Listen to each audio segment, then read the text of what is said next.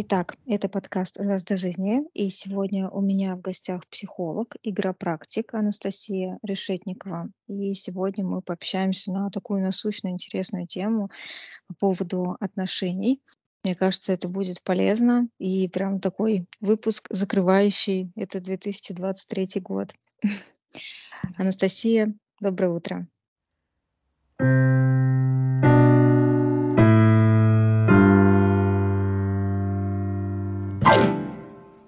Да, доброе утро, Евгения. И самый первый вопрос у меня будет, э, мне кажется, такая, такой есть стереотип, да, что а, ругаться не принято в парах.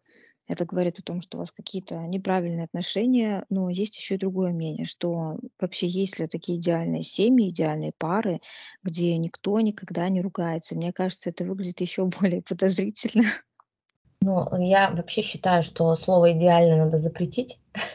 Мгм. лексиконе, потому что, ну, э, идеальная такая субстанция, до которой мы можем бежать в любом причем деле, не только в отношениях, там, идеальная работа, идеальные отношения, что-то еще идеальное. Мне кажется, надо убрать из лексикона, потому что ну, мы никогда не можем достичь идеала. Всегда будет кто-то лучше, чем мы, всегда будут отношения у кого-то лучше, чем у нас, ну и так далее.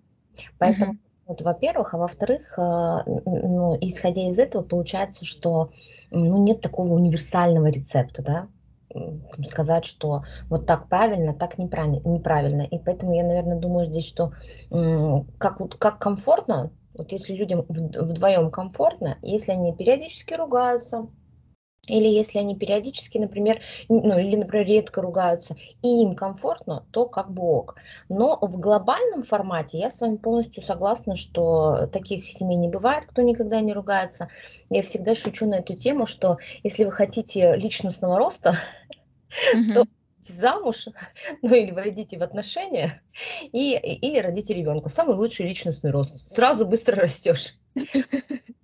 Э, с этой точки зрения, конечно, э, ну, то есть я знаю, что бывают семьи, в которых редко ругаются. Например, у меня такая история, и мне, мне кстати, редко кто верит. Мы, правда, редко ругаемся с супругом, но в действительности, конечно, совсем не ругаться, я тоже считаю, что это нереально. Угу. Ну, получается, что если ты не ругаешься, ты тем самым просто замалчиваешь проблемы, не общаешься, и это может вылиться во что-то другое.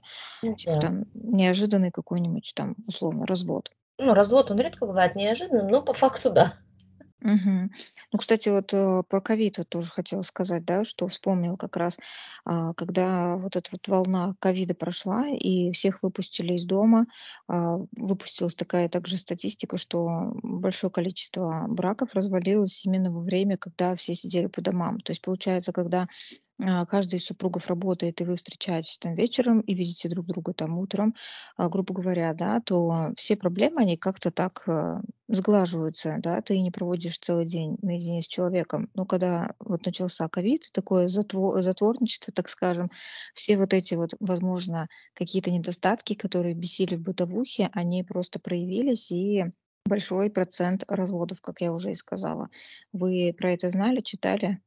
Да, конечно, но статистика упрямая вещь, с ней правда сложно очень спорить, и она правда такая, а, но это ведь не удивительно, ну, то есть вы правильно очень провели цепочку о том, что э, когда мы работаем, мы скорее ведь не всегда, у нас есть силы и ресурсы на, например, но мы понимаем, что у нас есть где-то проблема, ну, условно, в отношениях. А, то а, когда мы работаем, когда у нас цейтноты, авралы, отчеты, у нас нет ресурса сесть и решить этот вопрос. Или сесть и по-честному посмотреть на, ну, на отношения. Или а, сесть и уделить внимание этому. Ну, вот, ну, просто потому что этого времени нету. Ну и когда случился ковид, ну, это время появилось. И мы вдруг начали выяснять отношения. Но поскольку, мне кажется, у нас нет э, вот э, культуры выяснять правильно отношения, конфликтовать, то, скорее всего, эти э, конфликты, особенно какие-то, возможно, ну, давние да, истории, э, какие-то внутренние обиды все вдруг вспомнились, вдруг э, начали играть в обвинение, ну и, конечно, какая-то одна из сторон, возможно, не выдерживает, да, ну и принимает какое-то кардинальное решение, или оба понимают. С одной стороны, с одной стороны, это хорошо, я считаю, да, то есть такая чистка произошла. И есть такая хорошая фраза, а, ну, то есть разойтись, чтобы сойтись. И а, мне, ну, ну, она мне откликается. Но а, с другой стороны, конечно, в большинство этих браков, скорее всего, можно было бы сохранить. Потому что если бы мы умели правильно выяснять отношения, правильно ругаться, правильно конфликтовать, правильно взаимодействовать друг с другом, то, конечно, тогда у нас бы таких ну, такой статистики бы не было. Мгм. Ну, вот тоже недавно читала статью, и каком-то интернет-издании, уже не помню. И там, в общем, приводилась такая тоже, опять же, очередная статистика, что вообще любая семья там переживает кризис 4 раза. То есть, во-первых, когда партнеры съезжаются, и это такой новый опыт в строительстве отношений, да. Второе, это когда появляется первый ребенок, и когда у тебя просто глаза на лоб, ты не понимаешь вообще, что происходит, ты уже сам себе не принадлежишь. Третий вот этап- это когда ребенок подросток. Тогда, когда уже ты сначала свыкся уже с мыслью, да, что у тебя уже есть еще один человек, ты посвящаешь ему время, внимание, все свои ресурсы, включая финансовые. И вот когда ребенок подрастает, он уже начинает проявлять свое вот это вот эго, да, так скажем. Я знаю лучше, я хочу, ты не знаешь и так далее. И вот последний, четвертый такой этап- это когда ребенок как раз съезжает от родителей, и родители остаются одни, и у них такая пустота, то есть они не понимают, чем ее заполнить. Раньше они занимались воспитанием, там, начиная с грудничкового возраста, а потом это когда уже подросток, там, держали его, так скажем, в узде, чтобы ничего не случилось, а потом, когда он съезжает, они просто не знают, чем себя занять. И, соответственно, вот как раз, э, говоря там про разводы, не то чтобы каждый из этих этапов приводит к разводам, но это так близко, да, так скажем, на грани. И плюс вообще такой кризис. Вот, э, как это прокомментируете по этапам? Ну, на самом деле, я считаю, что этапов немного больше, потому что, ну, это, конечно, крупными мазками э, мы можем видеть, что действительно в эти периоды, в эти, ч- эти четыре раза, да, действительно есть какой-то такой тонкий момент. А, Но если мы, в принципе, э, мы можем обойти, безусловно, эти кризисы, но мне кажется, что Здесь момент такой, что кризисов на самом деле в жизни больше, потому что а, кризисы могут быть, когда кто-то работает или не работает, да, то есть, например, кто-то вышел на работу, например, там а, жена после, соответственно, после декретного отпуска, например, вышла, да, и все, ну, и жизнь опять пошла по-другому. Тут она все время дома была, котлеты готовила, да, а Мгм. изменилось. А, в тот момент, когда, ну, случаются какие-то сложные истории с нашими близкими или с нами, ну, кто-то заболел, да, за кем-то нужно ухаживать. Это тоже очень сильно бьет по отношениям. Ну, вопрос, кто это будет делать, почему так должно быть, да, то есть мы здесь а, каким-то образом в любом случае начинаем договариваться. Э, это момент, когда, а, например, то есть, ну, момент того, что, ну, если мы ну, так глобально берем, то это момент, когда, возможно возможно, прекратили, а, взаимодействовать друг другом тепло, да, вот эти отношения ушли. Вот это вот, степень того, что мы все в авралах, в цейтнотах, в работе, а, в каких-то целях, и, а, соответственно, мы перестаем уделять внимание. И примерно, если это происходит больше, чем полтора года, то наступает тоже кризис.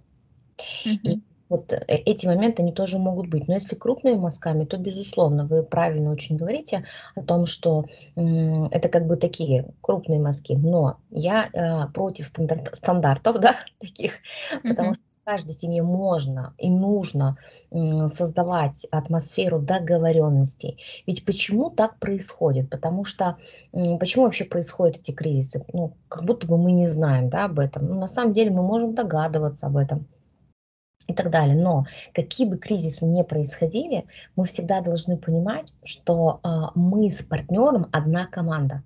Вот эту вот метафору «мы с партнером одна команда», э, и, то есть, и мы не против друг друга, мы за.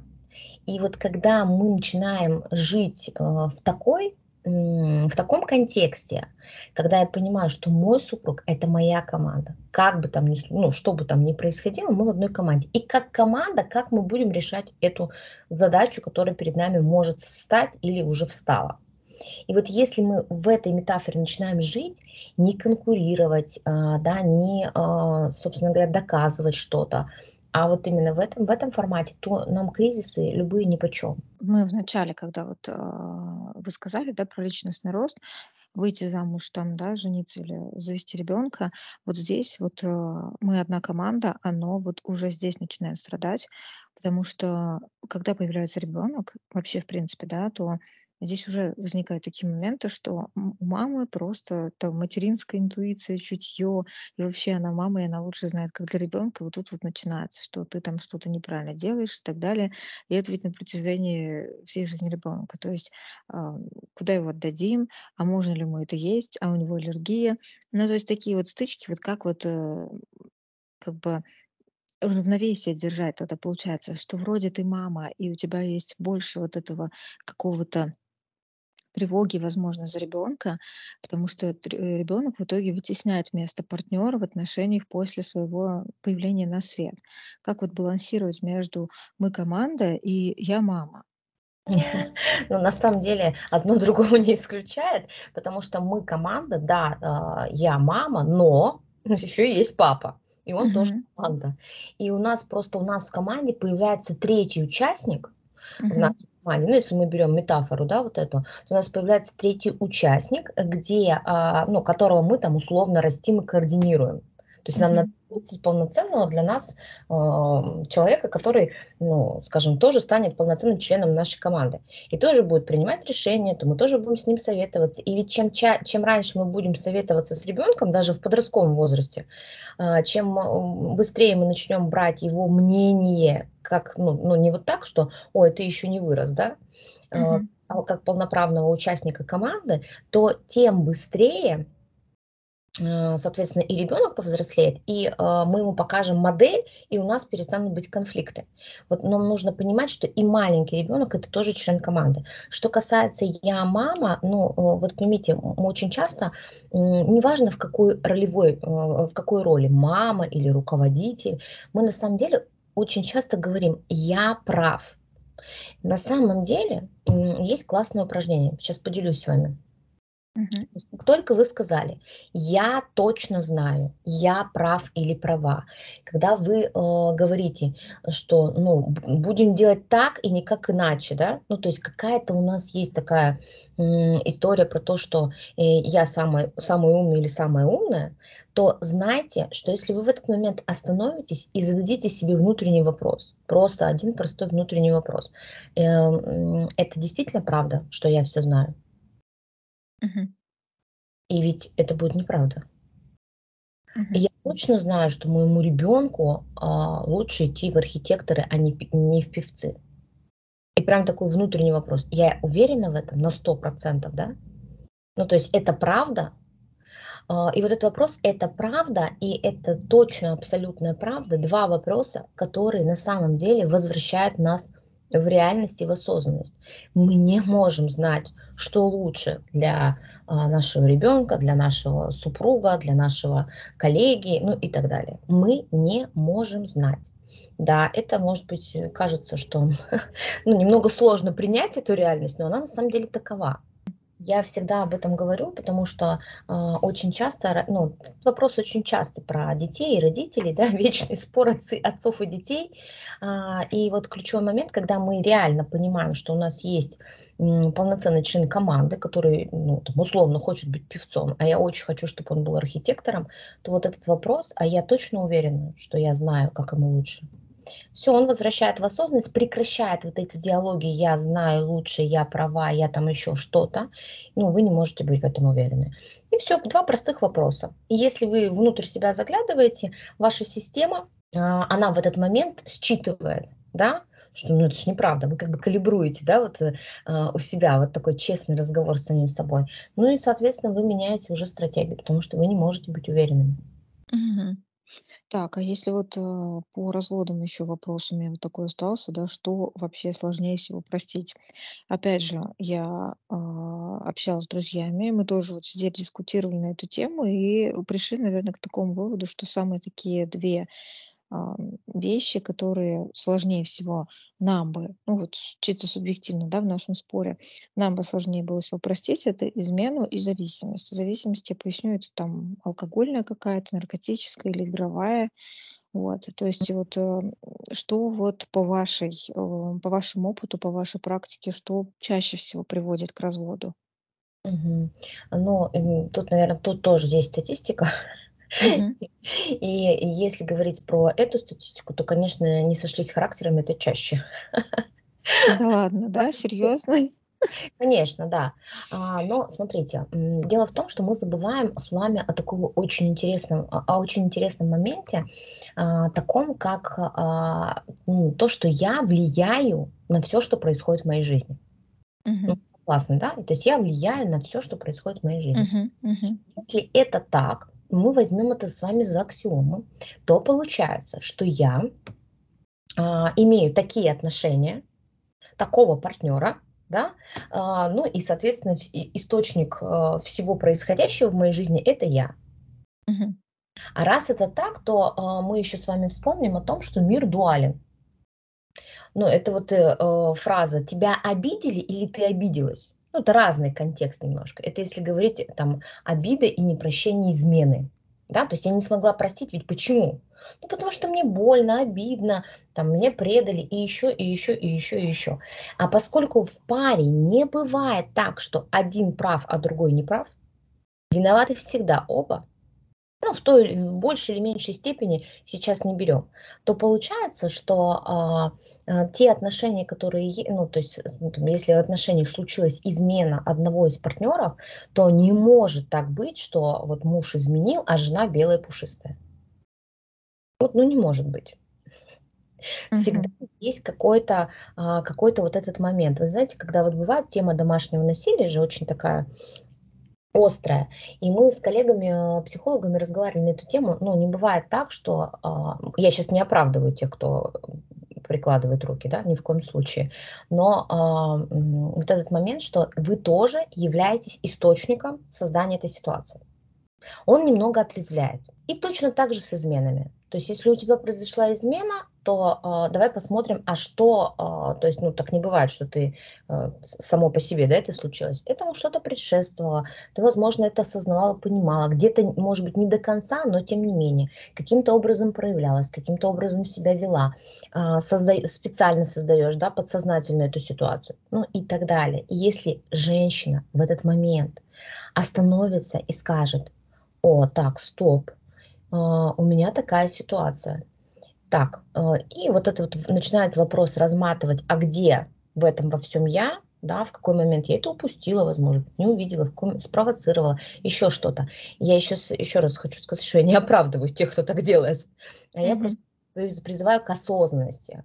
Ну, не так, что мы, а, а, такие, жертвы, да, а он такой вот нехороший агрессор. Мы потому что попадаем с вами в треугольник и начинаем по ему по нему бегать. Вот, соответственно, наша задача- выйти из этой ситуации- это задать себе вопрос: а, каким образом я это создала в своей жизни? Всё. Этот вопрос, он быстро очень отрезвляет. А что касается зависимости, та же самая история.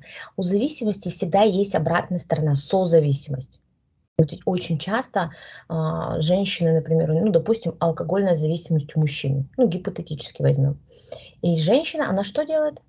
М, что она делает? Я не знаю, у меня, слава богу, нет такой ситуации. Чаще всего спасает, но она начинает, да, его там: "Давай, тебе надо прийти в себя". Ну, из из этого, да, то есть: "Давай, я тебе помогу", Мгм. ну и так далее. Не, ну я А согласна, что она какой-то период терпит терпит терпит, и потом она уже просто не выдерживает, и как раз вот там либо развод, либо что там, она просто уходит, они расходятся. Типа там, э, то есть они официально вместе, но по факту нет. Ну вот, и я хотела сказать о том, что у нас огромное количество женщин живут в роли спасателя, да, Мгм. а, который спасает своего супруга от какой-либо зависимости. Потому что, вам любой, а, клинический психолог скажет о том, что, когда есть зависимый, всегда есть созависимый. Мгм. Вот, и, соответственно, мы здесь тоже должны посмотреть с вами, а, на тему того: а так, а я щас в какой позиции? Вот, ну хорошо, он там, у него такая-то зависимость. Я в какой позиции сейчас? Я в какой роли сейчас? И ну, вот это вот, ну, не, не вот это вот терпит, терпит, терпит, да, а вот во, если во взрослой позиции, то мы должны, в принципе, сесть, поговорить, если это возможно. Ну, на, ну, на, том, на каком-то уровне все равно это можно, возможно сделать. И мы понимаем, что для человека это важно, что он не может остановиться, да. Мгм. То есть он делает этот выбор в своей жизни. И ну, наша задача какая? Да, безусловно, мы можем каким-то образом поговорить на эту тему, поддержать и предложить свою помощь и э, поддержку. Но если человек не берет это, то ну, как мы можем повлиять на взрослого человека, даже если это близкий человек? Понимаете? Ну, тут я Да. вот свою позицию такую донести. Ну и второй момент, что мы попали в эти отношения. Зачем я попадаю в эти отношения? Что я должна увидеть? Мне, знаете, очень нравится а, фраза, я, наверное, не очень стандартный психолог, потому что мне очень нравится а, фраза, и у нас даже есть экран на эту тему, что а, в мире все правильно, да, то есть, а поскольку в мире все правильно, а, ну, условно мы сейчас глобально берем, да, то есть мир как-то был до вас, мир как-то будет жить после вас, мир идет по, ну, по прогрессу, так или иначе, хотим мы это или нет, вот, но есть такой момент, что если у нас происходит какая-то ситуация в жизни, то чаще всего мы эту ситуацию себе создаем самостоятельно, ну, в в 99% случаев. А, Либо осознанно, либо неосознанно. Это уже второй вопрос. И а, раз все, что происходит в нашей реальности, мы сами создаем, то а, тогда вопрос всегда нужно задавать себе. Зачем я создаю вот вокруг себя вот такие, такой событийный фон? И зачастую мы этот событийный фон создаем для того, чтобы расти, развиваться, потому что ну, сидим на месте, не растем, не развиваемся, жизнь нам подкидывает задачку со звездочкой, а, при которой нам приходится да, а, расти. Развиваться, принимать новые решения и так далее и тому подобное. То есть вот и все. И зачастую там а, в таких отношениях, если их терпит, соответственно, человек не растет. Если их не терпит, соответственно, он учится делать, принимать решения, делать выводы, идти э, и жить дальше. Ну вот, кстати, про, а, разыграть ситуацию, да, вот интересно вот про ревность ваше мнение послушать. То есть если вот как раз мы говорим про измены, вы говорите, что один из партнеров может что-то предпринять, сделать, да, вовремя, повлиять на ситуацию. Допустим, а, один из партнеров, да, там открыто или не очень флиртует с противоположным полом. И второй партнер в паре, он это видит. То есть что он может, ам, какую разыграть какую-то сцену, да, чтобы показать своему партнеру, что он там перегибает палку, ведет себя неправильно. Как вот в таких моментах это все предотвратить? Мгм. Ну, вообще, э, ревность- это такая деструктивная история. А, и, ну, уже по если вы посмотрите по статистике, кстати, психосоматики, очень много заболеваний, м, особенно у женщин, которые, а, кото ну, которые, п собственно говоря, приводят именно, то есть обиды, ревность, ну, вот всё, что с этим связано, такие деструктивные Мгм. вещи. И, а, если мы говорим про, ну, то есть разыграть сцену, то это значит, э, оно как выглядит, да? Оно выглядит таким образом: я не могу тебе сказать прямо, я хочу, чтобы ты догадался. Намекнуть, намекнуть, да. Да, ну, вот это называется догадался. Вот я как Мгм. бы хочу, чтобы ты догадался. Вот. Мгм. И тогда получается, что мы здесь уже, первое, не одна команда, Мгм. а, во-вторых, у нас нет открытости и какой-то такой внутренней теплоты. Потому что, а, ну, то есть, безусловно, бу будут и другие мужчины, и другие женщины. Всегда, возможно, кто-то будет лучше, красивее, интереснее и так далее и тому подобное. И могут быть какие-то соблазны, но мы с тобой в одной команде, мы с тобой вместе двигаемся, да, растем, развиваемся, и мне нет смысла и надобности тебе что-то показывать. Я могу тебе просто сказать. Там условно, а, там: "Вася, мне, ну, мне неприятно и некомфортно, когда ты таким образом себя ведешь. Мгм. Вот. И здесь уже в зависимости от диалога там каким-то образом разворачивается. А, ревность еще ведь почему, ну, собственно говоря, не актуальна, назовем это так. А, потому что ну, это не поможет ничем, она только отравляет жизнь и говорит о том, что я тебя ревную, потому что у меня, скорее всего, есть какие-то вопросы к своей самооценке. Мгм. То есть я не до конца в себе, ну, то есть мы что транслируем? Я не до конца в себе уверен, я или уверена, а, я а, не доверяю тебе, да, то есть мы, вот любую, любую ревность, если берем, я не доверяю тебе, И, соответственно, я у меня есть страх за то, что мы, собственно говоря, с тобой там не вместе, не одна команда. Вот как бы ключевой посыл, когда мы ревнуем.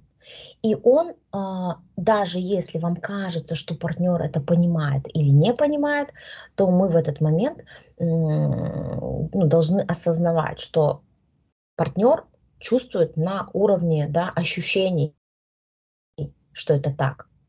И получается, что мы транслируем партнеру, что я недостаточно хороша или хорош для для тебя, и ты можешь уйти в какую-то гораздо лучшую, да, там какие-то гораздо лучшие отношения. Но, а это уже изначально мы как бы, ну, условно проиграли, назовем это так.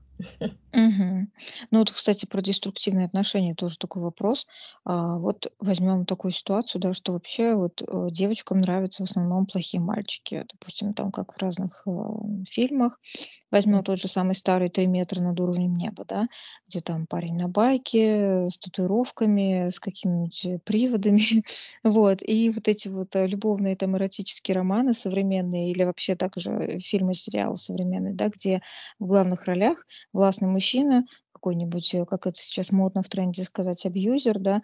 Но, вопрос-то в чем, Что девочкам нравятся такие мальчики, но замуж они выходят все равно за хороших, правильно? Ну, если если мы, ну, таким образом, да, а, ну, мы можем так сказать, потому что на это тоже есть своя, скажем так, статистика. Здесь Мгм. нужно прокомментировать тот момент, что, когда мы говорим про да, как у меня говорила мама, она говорила: "А, Настя, с одними гуляют, на других женятся". Мгм. Мгм. Вот.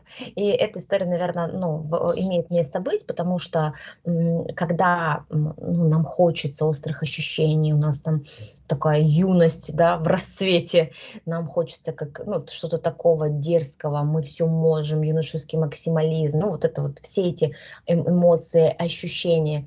И, э, когда вот ко мне приходят женщины, они приходят, например, ну, с запросом условно замуж, да. То есть я хочу условно там замуж или построить отношения. Я всегда говорю: "М, давай по-честному, какого партнера ты хочешь?" И знаете, что говорят женщины с первого раза? Они говорят о том, что они хотят какого-то сексуального мачо. Мгм.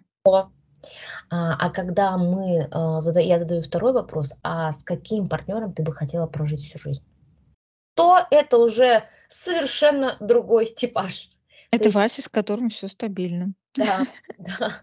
Это это из разряда, что на самом деле на самом деле мы должны с вами понимать, что для краткосрочных отношений может быть и на байке, и с приводами, и какой-то такой хулиган, и мачо, и такой, а, да, такой альфа-самец. Ну, то есть любой Мгм. формат. Вопрос в этот момент, а, ну, не к самому мужчине и, а, собственно говоря, его образу жизни, а вопрос, что я осознавать должна, что я сейчас кайфую, да, то есть с этим человеком, но я понимаю, что у меня это краткосрочные отношения, что с ним 30 лет я прожить не готова. Мгм. И вот если мы на самом деле будем в этот момент отдавать себе в этом отчет, то мы будем спокойно в этих отношениях, ну столько, сколько есть, получаем свой опыт, свою порцию эмоций, а, собственно говоря, ну делаем это осознанно. Мгм. Так, а что тогда скажете вот про выбор партнера, который повторяет, э, отца внешне, по характеру, например? То есть я такое, м, слышала и никогда об этом не задумывалась. Точнее, начала задумываться, наверно, в последнее время. Вот действительно ли это так? Мгм. Это может быть, когда у нас не, п- не а, выстроены отношения с папой. Мгм. То есть, если у нас есть какие-то разговоры относительно наших родителей, ну, ну, в смысле для, м, женщины это папа, а для мужчины это мама. То есть, если у нас не простроены отношения, если у нас есть какие-то внутренние разговоры, обиды, недопонимания, размолвки, да, то, а, в этот момент мы обязательно, э, эти вопросы будем закрывать со своим партнером.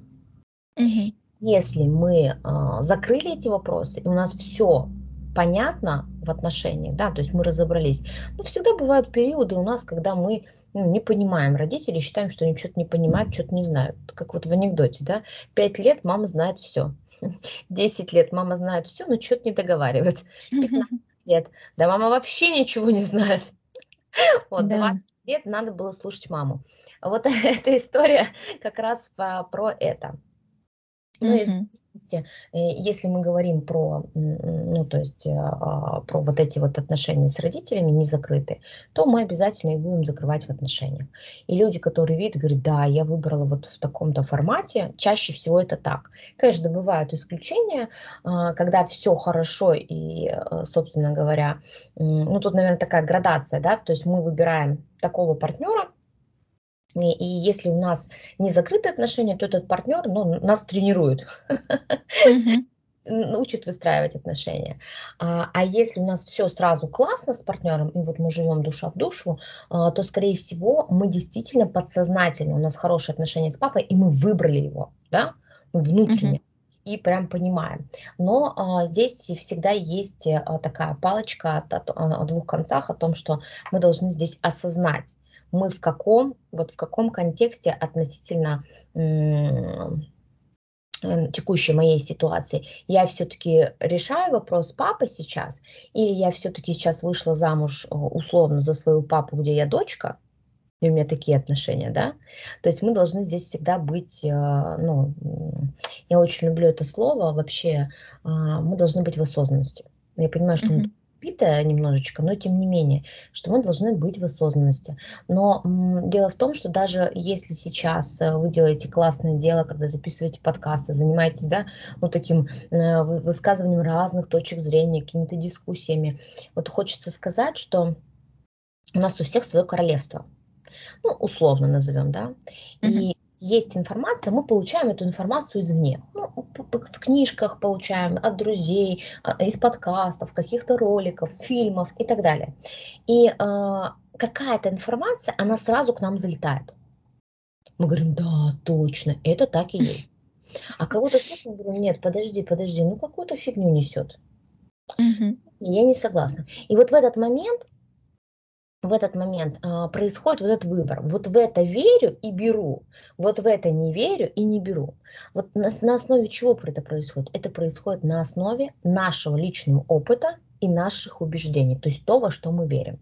Ну да, да. То есть Да. предыдущий опыт воспитания, как тебя Да-да. в первую очередь, наверно, родители воспитывали, и ты такой: "Да, да, точно, мне так Да. говорили", или там: "Я это испытал". Да, всё так. Да, родители, да, ну, на нас что-то повлияло, социум какой-то и так далее. И получается, что есть, даже если есть классная новая информация, которая изменит твою жизнь и, возможно, приведет к те к совершенно другим возможностям и результатам, если она не соответствует нам, мы никогда ее не услышим. А еще будем Мгм. ждать. И в этот момент я, а, то есть основная, а, вот, м, у нас в школе основная такая парадигма, а, что я пропагандирую, к чему я призываю людей- это очнуться вот на этом факте. И немножечко нужно, подходить к вопросу информации любой, да, абсолютно любой, и в том числе, что я говорю, неважно, кто говорит. Это подходить: "А что, если это так?" Мгм. А что, если это так? А что, если она права? Тогда как изменится моя жизнь, если я эту новую информацию возьму? Это не значит, что на всё нужно соглашаться, да, и со всем нужно соглашаться, нет. Но это момент допуска. То есть, а что, если это так? И так как как тогда меняется моя жизнь? И в тот момент, еще есть один такой лайфхак, в тот момент, когда вы говорите: "Это точно не так, я точно с этим не согласен", в этот момент вы очень глубоко в своих убеждениях. И вы в этот момент теряете ресурсы. Теряете ресурсы в виде возможностей, которые перед вами открываются. Поэтому как только вы говорите: "Я прав, я права, я точно знаю, это правильно, это неправильно, это черное, это белое", хотя жизнь состоит из полутонов, то, конечно, а, нужно прям отдернуть ся и сказать: "Так, стоп, стоп, стоп, стоп, стоп, стоп. По-моему, у меня я иду куда-то не туда". И Мгм. вдруг я, а, начинаю допускать что эта информация в действительности является правдой. Вот. Ну и, наверно, еще один такой момент, что слушайте, а, тело, да, то есть слушайте тело. Если вы глубоко задаете себе вопросы, а, вот этот вопрос, который я тоже сказала, то есть: "А это правда?" Да, всё, что о чём щас говорю, то в это очень быстро тоже приводит в осознанность. Мгм. Да, вот, э, у меня вообще щас вот я послушала, у меня сразу такая вспомнился фильм из детства "Всегда говори да" с Джимом Керри, когда он очень так скептически был ко всему настроен, и ему попала то ли листовка, то ли он на какое-то собрание уже сходил, я уж не помню. И там вот как раз была такая, а, так скажем, напутствие такое, да, что нужно говорить "да" всему, что тебе предлагают. И, естественно, там всё романтизировано в жизни. Ой, не в жизни, точнее, в фильме, и в жизни, скорее всего, так не будет. Но, а, сам факт, что он начал говорить всему "да", и жизнь настолько поменялась. Ну, просто он, я не знаю, и и был никем, и стал просто всем сразу же.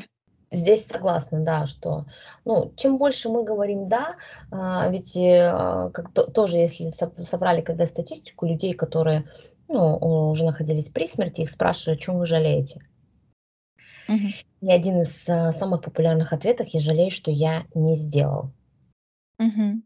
Ну, что-то не сделал, да, ну, то есть не рискнул, не не сделал, не воспользовался и так далее. Вот, э, мне кажется, здесь, э, как раз вот эта вот э, практика всему говорить "да", она классно работает, особенно если вы ставите, ну, перед этим намерение, да, какое-то. Вот, Мгм. ну, поставили какое-то намерение, какую-то цель, возможно, какое-то желание, какую-то мечту свою. Ну и в какой-то период времени, а, договариваетесь со своей системой, что я всему, что будет происходить в течение, там, недели или 3 дней, говорю "да". И Мгм. тогда, да, тогда это работает. Образование. Вот смотрите, получается, у меня вот, э, был как-то выпуск, а, со специалистом по женской самооценке, и мы там как раз обсуждали, да, что такие предметы, как раз как, а, коммуникация, лидерство, общение, вообще навык, ам, отношений между людьми, он как-то должен внедряться там чуть ли не в обязательные предметы, там, в школах, в вузах. Вот что вы по этому поводу скажете? Насколько это, ам, нужно и критично нужно сейчас? А, ну, мне кажется, вообще, в целом надо систему нашего образования переформатировать, да, пересобрать. И Мгм. я полностью согласна, что, а, все гибкие навыки нужно развивать, потому что, а, мир, он меняется стремительно. Система, а, обучения, она не успевает, ну, просто не успевает за тем, что происходит в мире. Как по по технологиям, по тому, что какие навыки сейчас ну, необходимы и так далее. И, а, я, а, полностью за то, что у нас, а, в школах вводились предметы, касающиеся гибких навыков или так называемых soft skills, да, о которых с очень много пишут и говорят. И, а, чтобы был либо пре либо предметами, либо какими-то практикумами, либо какими-то дополнительными кружками, ну, неважно, чтобы это было в системе образования встроено. Я здесь полностью согласна. Мгм. Анастасия, вот расскажите про тоже про свой благотворительный проект. Вот вы сейчас кого набираете, как вам можно помочь? Мгм. У нас есть, а, такой благотворительный проект "Игропедагог", а, в каждую школу. И Мгм. раз, м, если мы говорим про гибкие навыки, мы ставим перед собой задачу, чтобы педагог, он, а, воспользовался простыми игровыми механиками или готовыми играми для того, чтобы построить новые взаимоотношения со своим классом, вообще с учащимися. А, для этого мы создали, а, такой мини-курс, который называется "20 простых игр для вовлечения учащихся в образовательный процесс". Когда мы понимаем, что мы можем 10 минут на уроке выделить на, например, какую-то мини-игру, а, которая там поможет взаимодействию и коммуникации, ну, или в зависимости от предмета какую-то игру. И через игру мы быстрее, налаживаем контакт. А когда у нас налажен контакт с учениками, то у нас нету выгорания у педагогов, а, мы не устаем в таком формате, потому что у нас всё происходит легко, а игровая форма этому способствует. И вот мы, а, изначально, когда создавали этот проект, мы сначала взяли 20 педагогов и, ну, та рандомно, да, со всей страны. И этих 20 педагогов мы таким образом, ну, спросили: "А как вам вот такой формат, если мы сделаем такой курс?" И, а, мы получили какую-то, такую невероятную обратную связь от педагогов. Они сказали: "Очень здорово, нам очень понравилось, делайте". И мы решили, что, если в каждой школе будет такой человек, который будет использовать игровые решения, поделится со своими коллегами, возможно, захочет сам разрабатывать игровые решения под свой предмет или по под гибкие навыки, но мы облегчим не только жизнь, да, а, наших педагогов, которые достаточно сейчас, да, ну, эмоционально тяжело. работать, но и, собственно говоря, наших учащихся вовлечем в образовательный процесс. Мгм. То есть это получается обучение, так скажем, которое направлено на то, чтобы дети стали более усидчивыми, да, то есть они, ам, им больше нравилось учиться, и они больше проявляли интерес. Я правильно, да, ведь поняла? Да, да, основная задача показать, что э, на самом деле с детьми можно а, и нужно взаимодействовать через игровую форму и тем самым наладить контакт. Ведь когда у нас у всех, у всех детей есть любимый учитель, с которым у них контакт налажен. Вот у всех. Даже у Мгм. Ивана берешь, он говорит, вот э, с учителем по химии у меня вообще никаких вопросов нет. Я сижу тихо, а она мне ставит три, понимаете? Мгм. Договоренности созданы. То есть это вопрос всегда есть такой учитель. И почему? Почему так происходит? Потому что а, в этот момент м, создались вот эти вот, э, создалась эта ниточка, эти, эти договоренности, и это честность. А игра это всегда про честность, это всегда про возможность высказаться, это всегда про то, что тебя услышат, ну, потому что игры не построены таким образом. И когда, а, и, и про то, что тебе дают обратную связь при Мгм. этом, да, ты тоже получаешь условно от мира, да, от э, других о, учеников, от учителя. И вот в этот момент происходит эта вот игровая магия, когда этот контакт учитель с учениками настраивает. И Мгм. если устроен, то у тебя не будет м, того, что все там, да, у тебя дети ведут себя как-то не так, не хотят учиться, не вовлекаются, ну и так далее. Очень часто ведь сейчас люди говорят, вот, дети другие, ну это говорят каждый, в каждом поколении. Вот я училась, тоже говорили, ой, вы какие-то другие. И несмотря на то, что у меня двое детей-подростков, э, недавно, ну, как-то вот э, у меня, значит, дочь, а, и она учится в восьмом классе. И, значит, э, в родительском чате пишут, ну, э, скажите, пожалуйста, кто поедет с классом ну, на экскурсию? На экскурсию 2 часа туда, на автобусе 2 часа обратно и еще там часа 3. И никто из родителей не соглашается, знаете, с какими словами? Невозможный класс, а, дети невоспитанные не поедут. Мгм. А, значит, э, дело в том, что я та мама, которая вообще не ходит в школу, и я думаю, господи, я же ничего не сделала за год. Наверное, мне надо поехать. Ну, хоть что-то надо, да, что-то, какую-то инициативу проявить. Так, в конце-то концов, так. Да, и, соответственно, я решила, я говорю, ладно, давайте я поеду. И э, очень многие родители мне написали в личное сообщение о том, что, ну, Анастасия, вы как бы, ну, вы вообще детей не знаете, а я правда их не знала. Я говорю, не волнуйтесь, я справлюсь. И когда я захожу в автобус, я захожу в футболке, у меня есть такой цикл футболок в моей жизни, вызывайте пожарных, потому что я огонь. Так. И вот уже на этом фоне они все обсуждали мою футболку.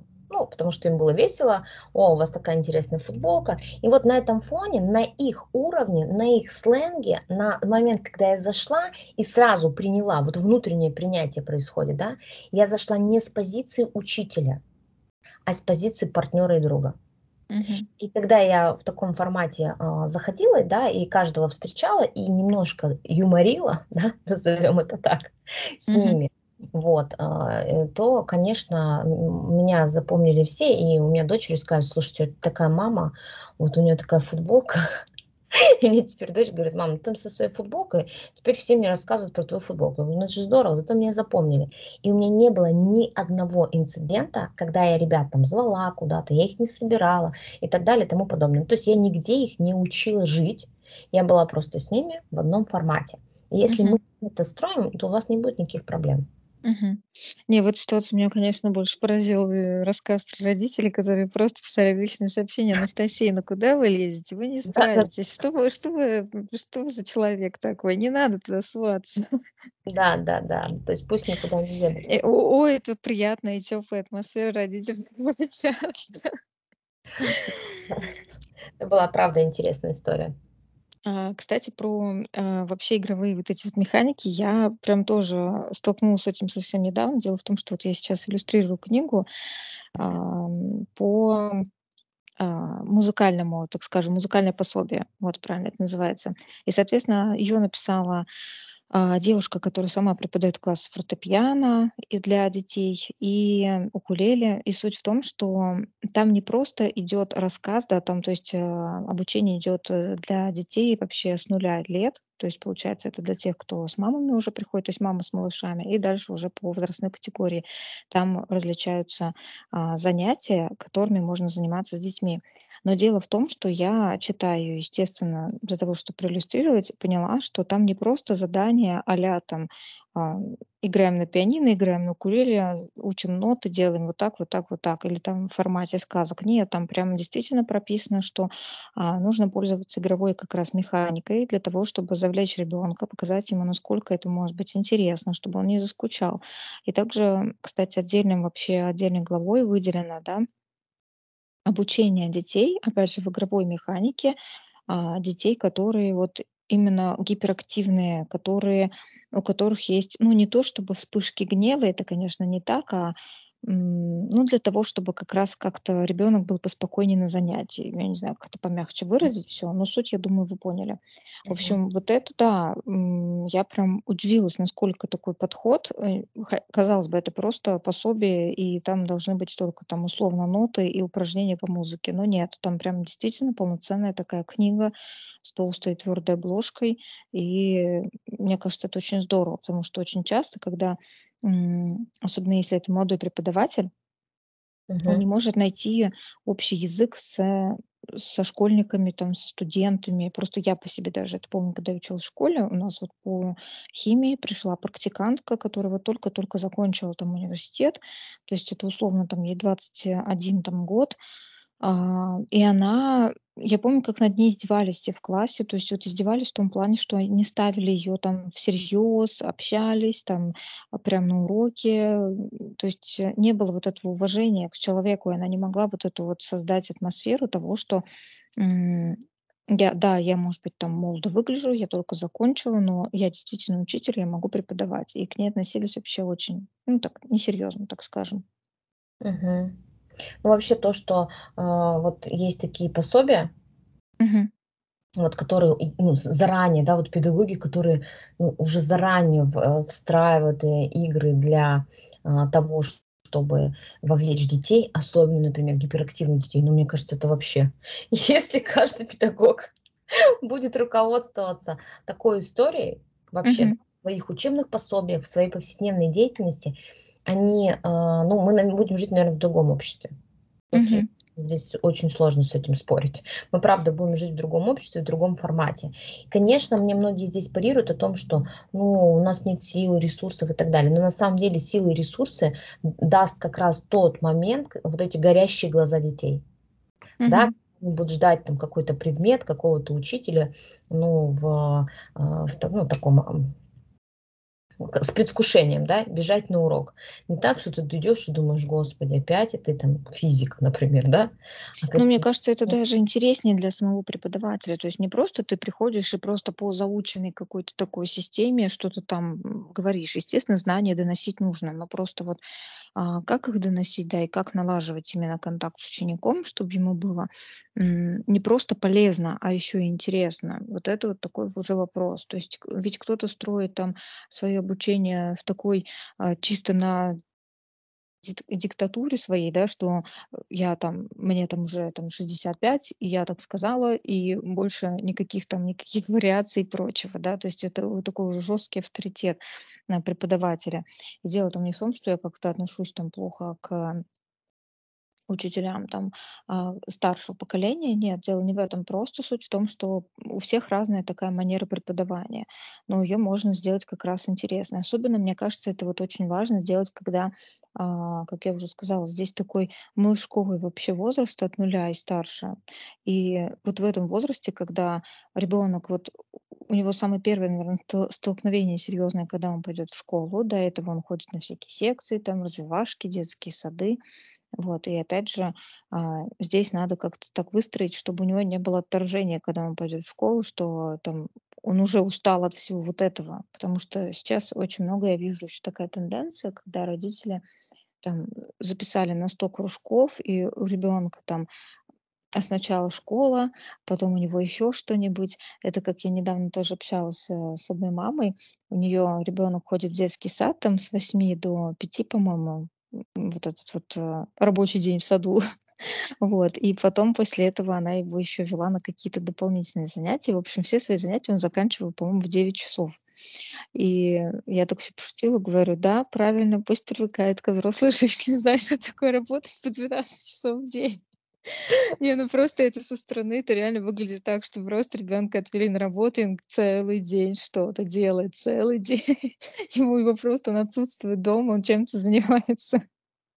Ну да, это, скорее всего, мама делает для себя, а, не а уже для себя. Это из разряда хочется дать самое лучшее, у меня вот есть возможность. Мгм. Да, то есть, э, я всегда хотела этим заниматься, пусть у него это будет, да. Да-да-да. Неважно, что хочет ребенок, конечно, мама знает лучше. Ну, самое же главное, ведь многие об этом говорят, что оставьте ребенка в покое. У меня, а, дочь-подросток, у меня с ней непростые, сложные отношения. Но при этом а, я как ну, когда она что-то говорит, я понимаю, что с ней происходит, да, то есть где-то гормональная история, где-то, собственно говоря, какие-то внутренние переживания происходят. Но, а, м, в этот момент я четко понимаю, что я знаю, что я не всегда права. Ну, вот и она уже, она говорит: "Мам, ну ты же психолог". Я говорю: "Так, стоп, стоп, я еще и человек. Начнем с. Нет, ну ты должна понимать, что есть личные границы". И я говорю: "Я очень хорошо понимаю, что такое личные границы, Мгм. касается это тебя, у меня это, э, я я забываю об этом". Она говорит: "Вот, а я тебе дана, чтобы напоминать об этом". Вот так, э, интеллектуально и аргументированно мы разговариваем. И, конечно, ведь, э, не всегда так получается разговаривать со своими детьми и вот, по-честному говорить, да, признавать какие-то ошибки. Родителям очень сложно. Но если мы это сделаем, то у нас станет больше любви, а счастливых взрослых станет намного больше.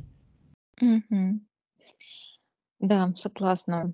Ну, в общем, я в завершении разговора, да, как раз еще хотела повториться, да, что вот как раз ваша школа запускает благотворительный проект «Игропедагог в каждую школу». И вот в рамках проекта как раз и пройдет обучение педагогов, психологов школ а, для того, чтобы проводить игры для вовлечения в учебный процесс. И получается, уже в следующем году, да, проект будет реализован, если я правильно понимаю, да, Анастасия? Начали его реализовывать, э, уже процесс идет, и педагоги Мгм. учатся. Вы можете присоединиться в любой момент времени. Мгм, мгм. Хорошо, значит, тогда вот в инфобоксе к этому выпуску я оставлю ссылку, где можно почитать подробную информацию, посмотреть презентацию и подать заявку, да, то есть подать, подать заявку, я так понимаю, тоже может любая школа на Да, участие. да. Вообще Мгм, не только школа, любой просто педагог, а, из любой школы. Вообще вот мгм, подаете и говорите: "Хочу", и мы вам сразу открываем доступ, вы его просматриваете. Плюсом скачиваете игры, которые уже завтра распечатываете и играете. Мгм. Супер. Спасибо большое, Анастасия, за разговор. Действительно полезная информация. Мне кажется, это вообще вот прям как вовлечь, как сделать а, учебный процесс интересным для обеих сторон, причем это очень важно. Спасибо большое, Анастасия. Благодарю, Евгения, мне было очень приятно быть у вас, а, в подкасте. Мгм. Спасибо. До свидания. До свидания.